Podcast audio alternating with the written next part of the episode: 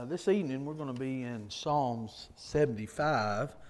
Um, this is another psalm of uh, Asaph. Uh, but I think Psalm 75, uh, it directly links to and connected to, I think, Psalm 74. In fact, I think Psalm 75 is the answer to Psalm 74.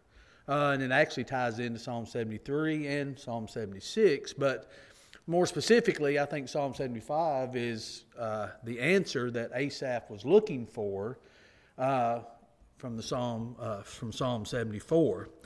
So, what I want us to do just for a little bit is kind of recap the Psalm, uh, Psalm 74, to kind of get the idea of where we're at with Psalm 74. The context, of course, was the Babylonian invasion and destruction of the temple. And as those events unfolded, uh, there were several things that, that Asaph, uh, he couldn't reconcile in his mind. Um, there was first the perceived rejection of God. Uh, that we see in the first part of Psalm 74, and also the apparent victory of God's enemies uh, we've seen here. They invaded the temple, they, they mocked God there, they, they hung pagan banners, they destroyed the altars, they burned the temple, they, they dominated the people. Uh, there was a silence of God's prophets. Uh, so Asaph was really struggling, and he was struggling with he wanted to know why God was absent in all of that. He wanted to know uh, he didn't have any answers for his circumstances. If, if you were to ask Asaph during that time what was taking place, why all that was happening, I believe he'd just have to shrug his shoulders. I, I think that was his problem. He just he, he couldn't fathom, he couldn't understand why all of that was going on, why all that was happening, and why God had apparently abandoned them. Um, he, he was really struggling with that when it come to in Psalm 74. But the beauty of the psalm was that despite all of the um, all of the negative circumstances that Asaph uh, chose to trust God. We've seen in Psalm 74 and verse 12, he says, For God is my king from of old, working salvation in the midst of the earth. So Asaph began to recount other difficult circumstances that, uh, that they faced and how God delivered them. In the rest part of Psalm 74, uh, of course, uh, he started making reference to, in a lot of poetic language, to uh, uh, the judgment that was brought upon Egypt, the Exodus there. Uh, he, how they, the events of the Red Sea, of them crossing over into the Promised Land, uh, their lack of water in the wilderness, just a lot of different events he started recalling there and how God was with them then. So I think in some way that brought him some comfort. That brought him a little bit of ease. But all those events uh, seemed hopeless, but God intervened. So I think as, as Asaph was going through these things in Psalm 74 and him seeing this, this absence of God, when he got to the end of the psalm, um, he didn't ask for an explanation, but he did have some requests, if you recall. Uh, his request was remember the enemy. In other words, God, you know who the enemy is. You need to do something about this. Remember the beloved, remember the covenant, and remember your glory. So, as he goes through all these circumstances that he can't figure out, he does make a request to God. Uh, I don't know why you're abandoning us, but I just need you to remember uh, these things. And he, again, he's still trying to find an answer. Now, all in all, it was an inspiring song. I think Psalm 74 is probably something we could sing today uh, when we're feeling down, when we're feeling like our circumstances uh, aren't going very well, and sometimes we don't have an answer for it. Sometimes we don't know uh, uh, what God's plan is in it. Sometimes things look so devastating to us, we think, where is God in all of this? Um, I think Asaph was feeling a lot of things that Job felt. You know, why have you abandoned me? Why is this happening? He, you know, he was wanting some answers that he just wasn't getting. And I think today we have the same thing, and maybe we could sing uh, uh, Psalm 74 when we feel like that. But the reality was that the psalm ended in faith, uh, but not in sight. He was looking at things. There was no re- resolution given by God, there was no answer given, there was no explanation. It just ended with an uh, expression of his faith and his trust in God, even though he didn't know why all these things were happening. So now that brings us to Psalm 75. But what makes Psalm 75, I believe, so important and so joyful, if you will, is because I believe Psalm 75 is his answer.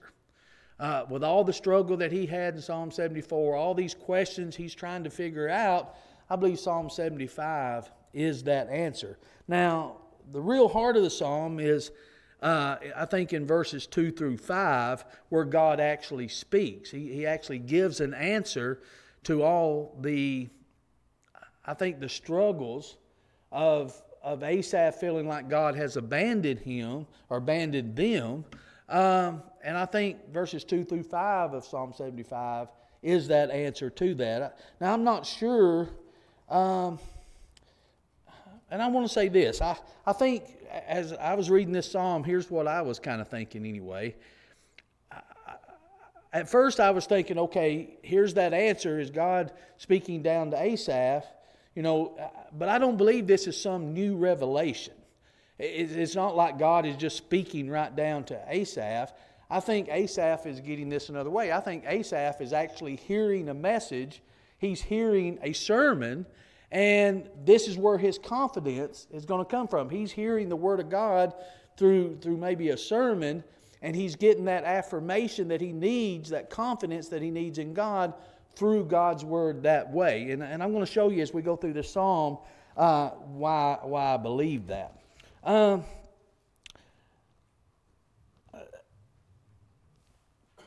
if you remember in Psalm 73, I want to go back here just a second. I promise we're going to get to Psalm 75.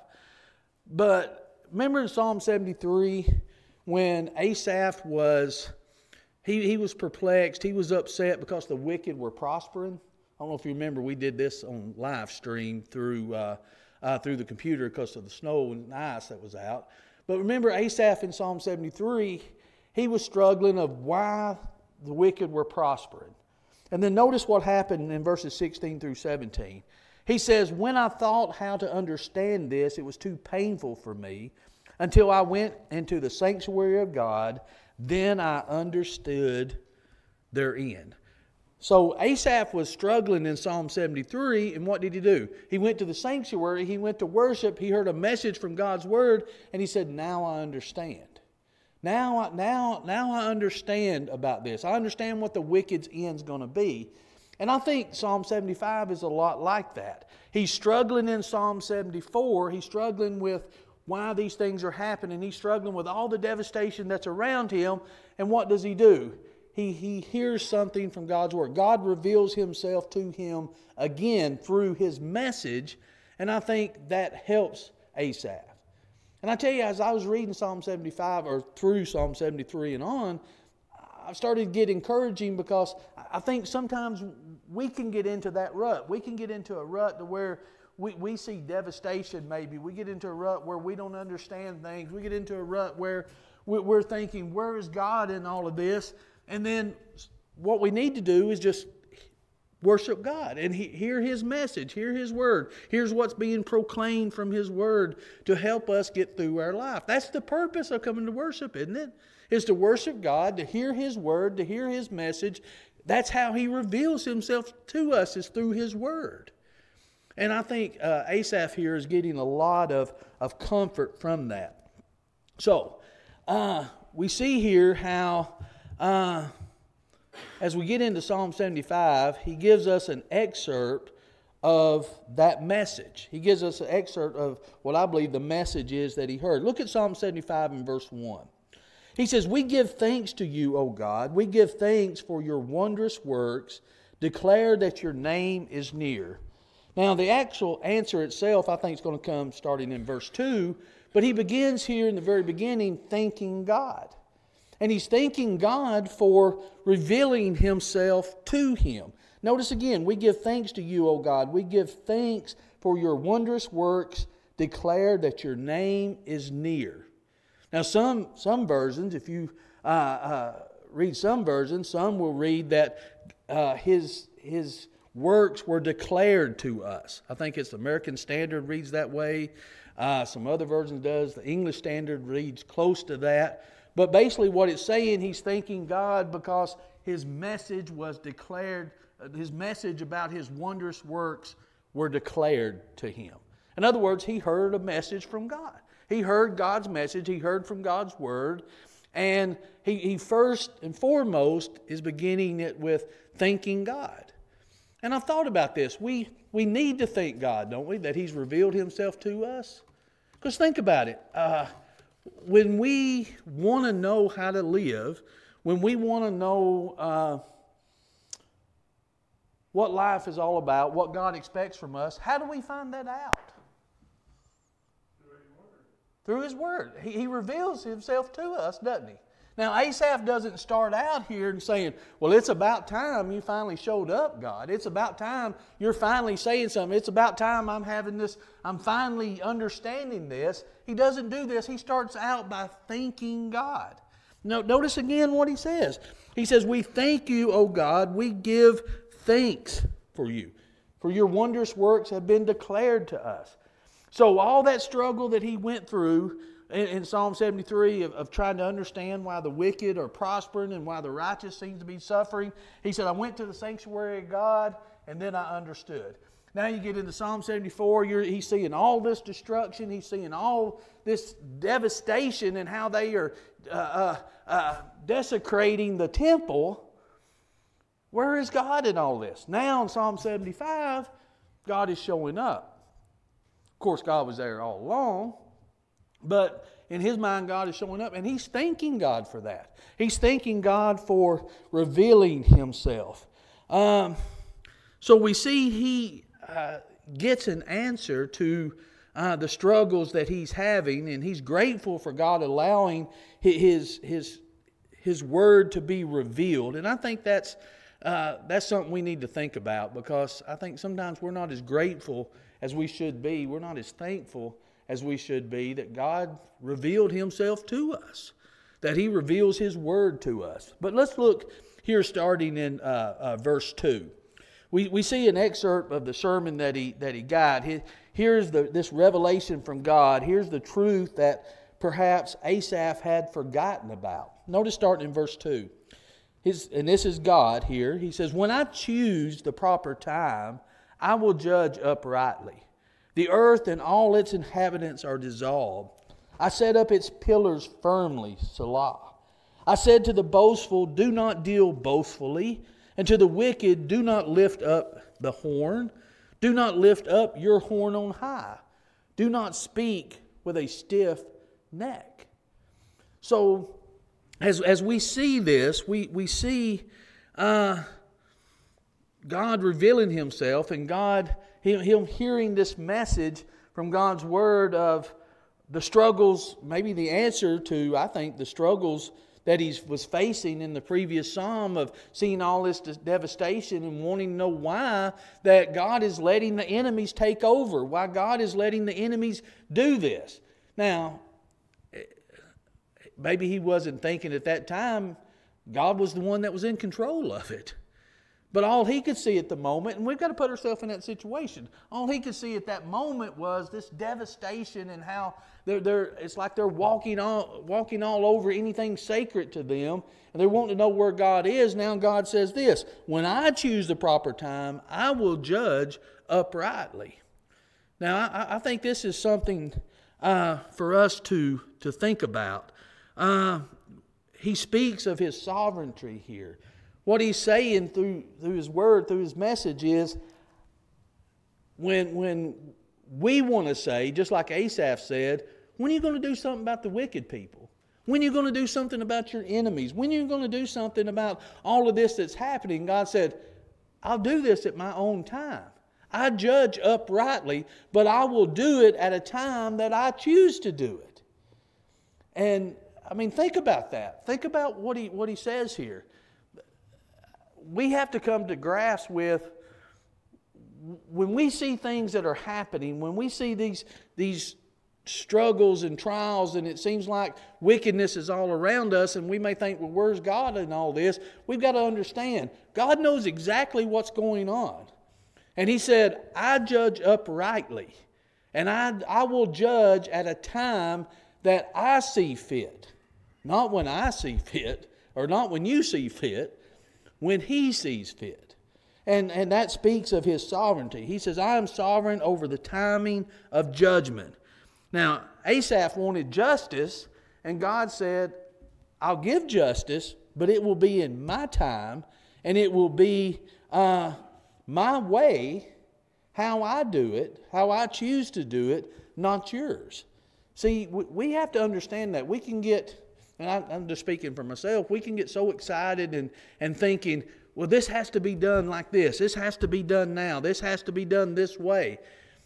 God knows when it needs to be done, and God will do it because He is a righteous judge. Again, the timing of judgment has always been God's prerogative. And I think that's hard to swallow sometimes because we, we want, we say we want justice now, but I think it comes down to we want revenge now, don't we? Somebody does something to us, we want revenge now. We want something to happen now. God, why aren't you avenging me now? Well, God knows what individuals do to His people. He knows exactly what's going on, and He will do what's right at the right time. But it's hard for us to see that because what we see is just the devastation that's happening right now and don't understand why God is not doing something about that right now. And I tell you, that's hard to swallow. When it comes to the sovereignty of God, I'll, be honest with you, that, that's a tough one. That's something that Job had to swallow because God basically told him, listen, life's not fair. I know what's going on. You've got to trust me. Trust that I have your best interest in mind. Trust that I know what's going on. But life's tough. Get a helmet. That's basically what he said, wasn't it? it, it it's going to be tough, it's, it's going to be hard. But God knows what's going on, He knows what's happening to His children. And God will take care of it during that time. We even remember way back the days of Abraham when God was making promises regarding the giving of the land to Abraham's descendants. Remember Genesis chapter 15? He says, Then he said to Abram, Know certainly that your descendants will be strangers in a land that's not theirs and will serve them, and they will afflict them 400 years. And also the nations whom they serve I will judge. Afterwards they shall come out with great possessions. Now as for you, you shall go to your father in, fathers in peace. You shall be buried at a good old age, but in the fourth generation they shall return here, for the iniquity of the Amorites is not yet complete. So God had every intention of giving Israel the land. He had every intention of judging Egypt. He had every intention of taking care of the Canaanites, but his timing was not theirs, it was God's. God saying the timing's not right. As he said with the Amorites, it's not their iniquity is not yet complete.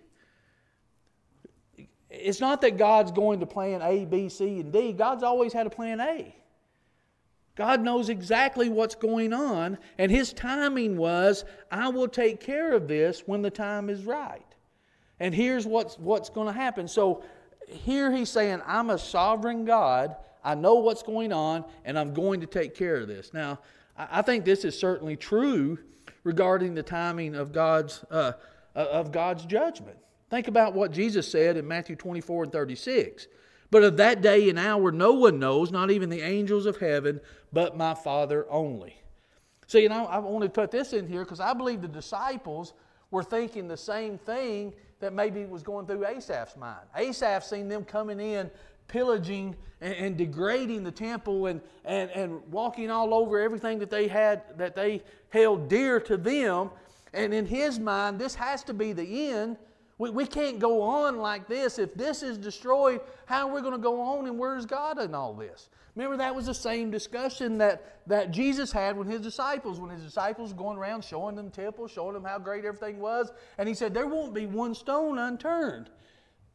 They couldn't distinguish, and you could tell that in Matthew 23 by the question they asked. They couldn't distinguish between the destruction of the temple and the end of time. They felt like both of them had to take place pretty much the same time. If one's going to be destroyed, that's got to be the end. And Jesus goes on in Matthew 24 and talks about the destruction of Jerusalem. Then he goes in in verse 36 and says, But of that time, talking about the end, he said he's got a time for that, and no one knows that but the Father. So when it comes to judgment, when it comes to righteous judgment, when it comes to timing, it's always been on God's timing. When things look bleak to us that we think, how in the world can, can it go on? It's been like that before. And God said, I know what's going on. It's going to be in my timing. God knows the day, God determines the day, and it's His prerogative alone. Look in Acts 17, beginning at verse 30. It says, Truly these times of ignorance God overlooked, but now commands all men everywhere to repent, because He has appointed a day on which He will judge the world in righteousness by the man whom He's ordained. He has given assurance of this, uh, of this to all by raising Him from the dead. So, see, God reminds Asaph of this here, I believe. You want justice, you want judgment. The timing for that judgment, the timing for that justice, God is saying, is mine. I have a time for that. It's going to be the proper time, he said in verse 2, but it's going to be a time at my choosing. Because God says he judges uprightly. And that's something we need to make sure we remember and we understand. God's judgment is a just uh, judgment. He says he judges uprightly. It's the Hebrew word mayasher. And that means uh, it's a level, it's a smooth, it, it's a even, it's a right judgment. It's not crooked, it's not broken. So when God says he judges uprightly, he doesn't judge like we do. He judges righteously and uprightly. He, he does what is fair and just. Do you think we could judge like that? I know I couldn't, because I would judge in the heat of the moment. You know, I want my satisfaction and I want it now.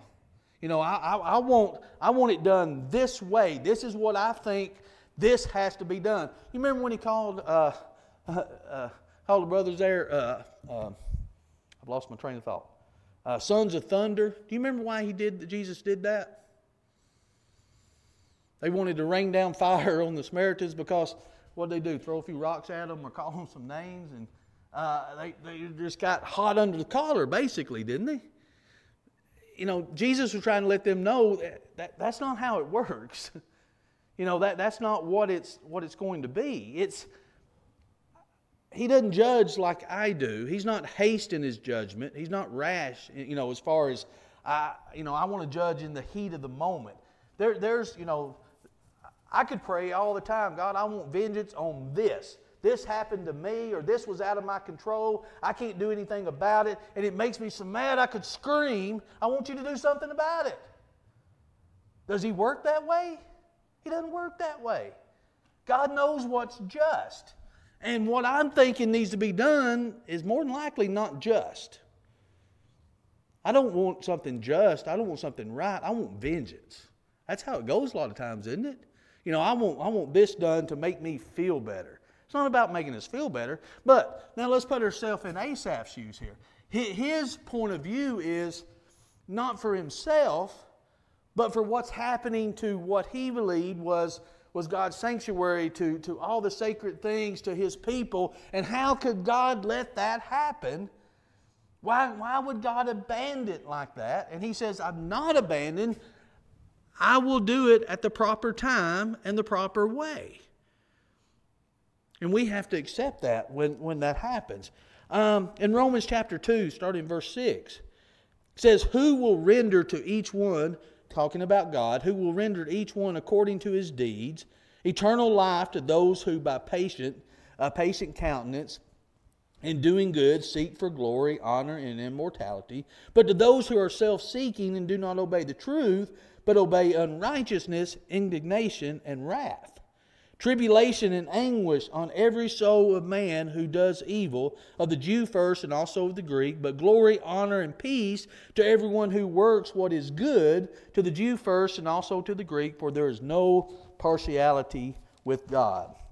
And this is the first thing I believe that God is teaching or reminding, I think, Asaph here is I can bring the justice. Don't worry about that. I, I, I can bring, I, I can reward the righteous and I can punish the wicked. God's got that well in hand. The problem we have is the timing, we think. And God has a time, He says, for everything. And, and, and again, I think that's hard for us to, to grasp sometimes. Now, he goes on here and he, he goes a little bit further. Look at verse 3. He says, The earth and all its inhabitants are dissolved. I set up its pillars firmly. I think this goes back to what our abilities are. You know, we, we think things have to be done a certain way. We think we're capable of doing it ourselves. But God is saying, No, you're not, but I am. I, I think again to the concern of Asaph, there was destruction everywhere. I think it must have felt, I think, again, very close to the end. He must have felt like uh, they couldn't continue any longer. Um, and he's trying to figure out a way to help this. He, he thinks he can understand it from a, from a uh, earthly or carnal, fleshly perspective. But think about this. When, when God is saying this, look, he says, the earth and all its inhabitants are dissolved. He says, but I set up its pillars firmly. So what is he saying?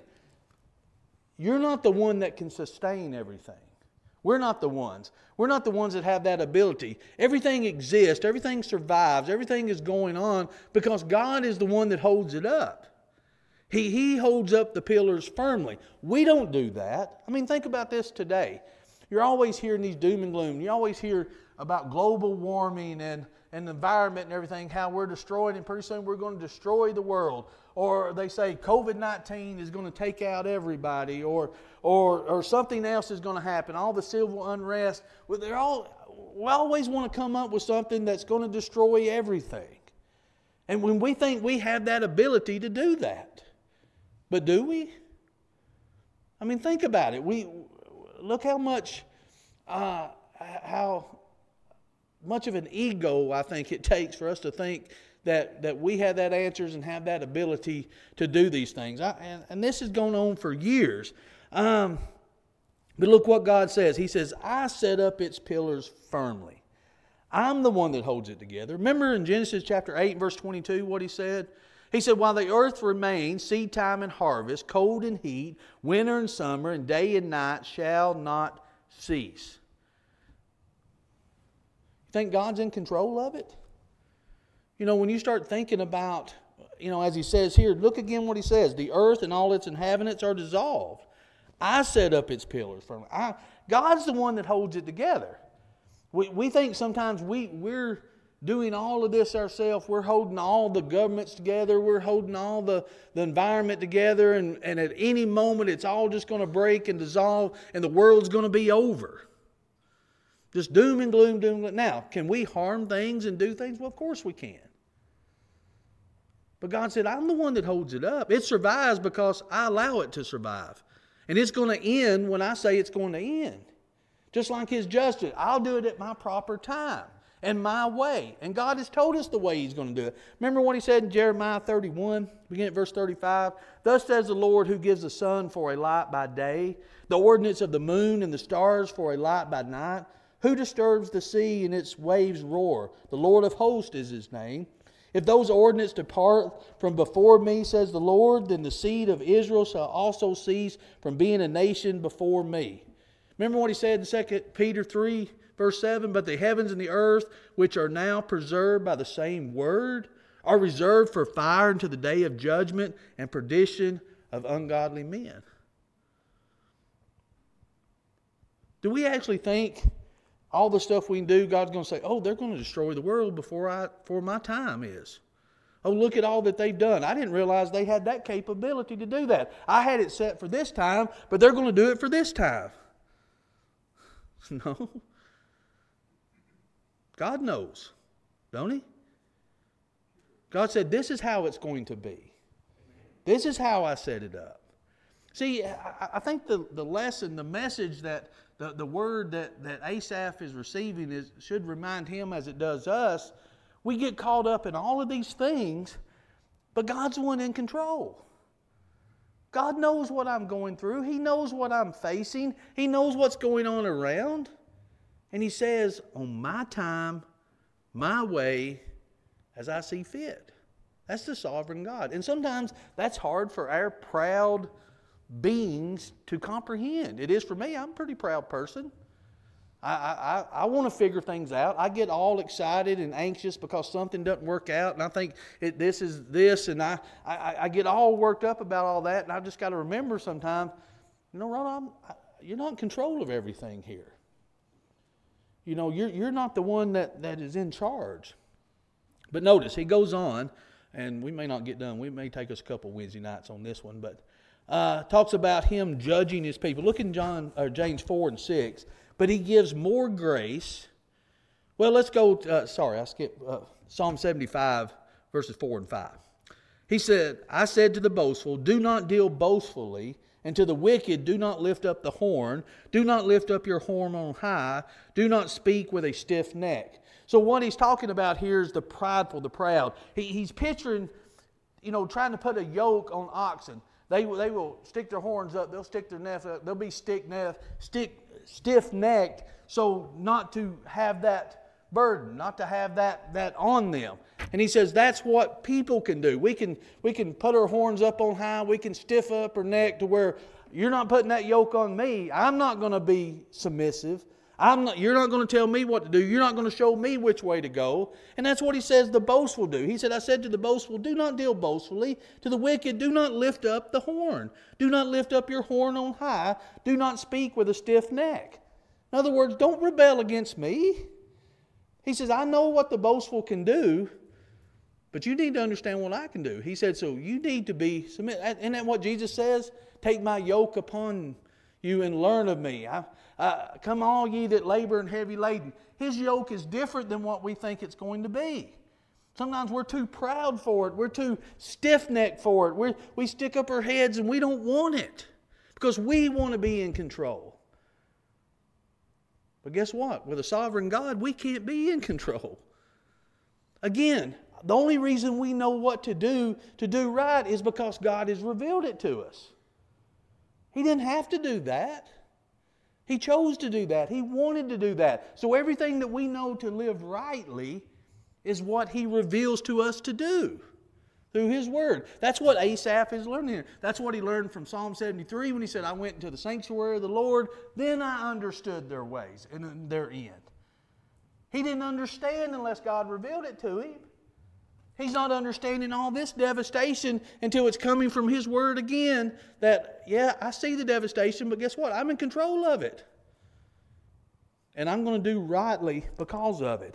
In James 4 and 6, but He gives more grace. Therefore, He said, God resists the proud, but gives grace to the humble. If you remember Luke 18 and 14, the Pharisee and the publican, He said, I tell you, this man went down to his house justified rather than the other, for everyone who exalts himself will be humbled, and he who humbles himself will be exalted. Then you can remember the Beatitudes. John's is talking about this on Sunday mornings. You know, the poor in spirit, those who mourn, the gentle, they're the ones that's going to inherit the kingdom of heaven, not the proud, not the rebellious, not the ones that stick up their horns, stick up stiff neck. It's not those.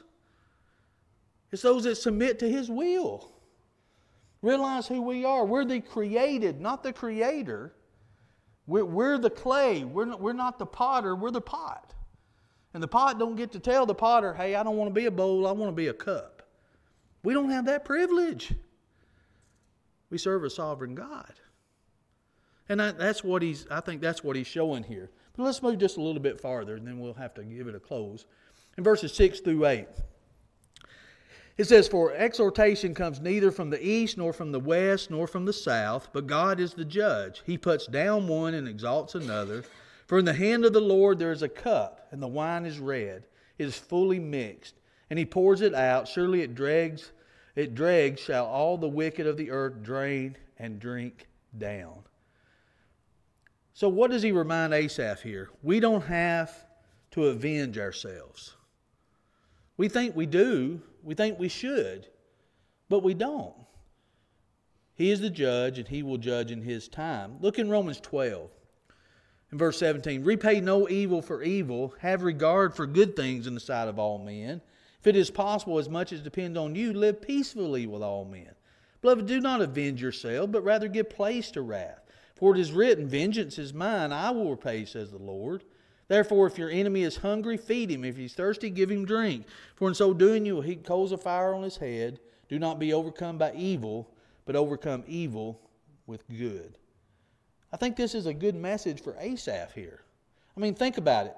Even in captivity, the Jews were never called to rise up and win their freedom from the Babylonians. Look in Jeremiah. Look at what the specific command was. Thus says the Lord of hosts, the God of Israel, to all who were carried away captive, whom I have caused to be carried away from Jerusalem to Babylon. Build your houses, dwell in them, plant gardens, eat their fruit, take their wives, beget sons and daughters, take wives for your sons, give your daughters to husbands, so that they may bear sons and daughters, that you may be increased there and not diminished and seek the peace of the city where I have caused you to be carried away captive, and pray to the Lord for it, for in its peace you will have peace. You, you don't think, I mean, think of Asaph. Do you think he wanted to avenge them for coming in doing what they did? And what does God tell him to do? You learn to live there. You be at peace there. I know what's going on. I know exactly where you're at, and I will take care of it. But I will take care of you in that situation so you live this. You know, we talk about all the unrest and all the things that's happening in our country and how we've got to change. And I get so mad sometimes I want to throw TV out. I want to just punch my radio every morning when I go to work. But I think of it in those ways instead of thinking, how does God want me to live here? I've still got to live here. What does He want me to do? Yeah, I need to do my part, to do all I can to change it, but I'm not going to get rid of the evil myself, am I? But I can learn to live here and still be righteous doing it and do the best I can to get His word and message out to change those that I can. I mean, when you think about who we serve and, and what we want to avenge, He said, Vengeance is mine. I, I'm going to take care of it. You don't need to be going out and, and busting heads. I'll do, I'll do that for you. In my time, my way. And Asaph, he felt like Babylonians needed that right now. But what did God command them to do? See, it was different than what he thought. And I think that's hard to, uh, it's hard for us to grasp sometimes. Um, God said that he's going to be the one to do it. Look in uh, Jeremiah 51 beginning at verse 54. said, The sound of a cry comes from Babylon, and great destruction from the land of the Chaldeans, because the Lord is plundering Babylon and silencing her voice, though her waves roar like great waters, and the noise of their voice is uttered. Because the plunders come against her, against Babylon, and her mighty men are taken. Every one of their bows is broken, for the Lord is and uh, Lord is the God of recompense.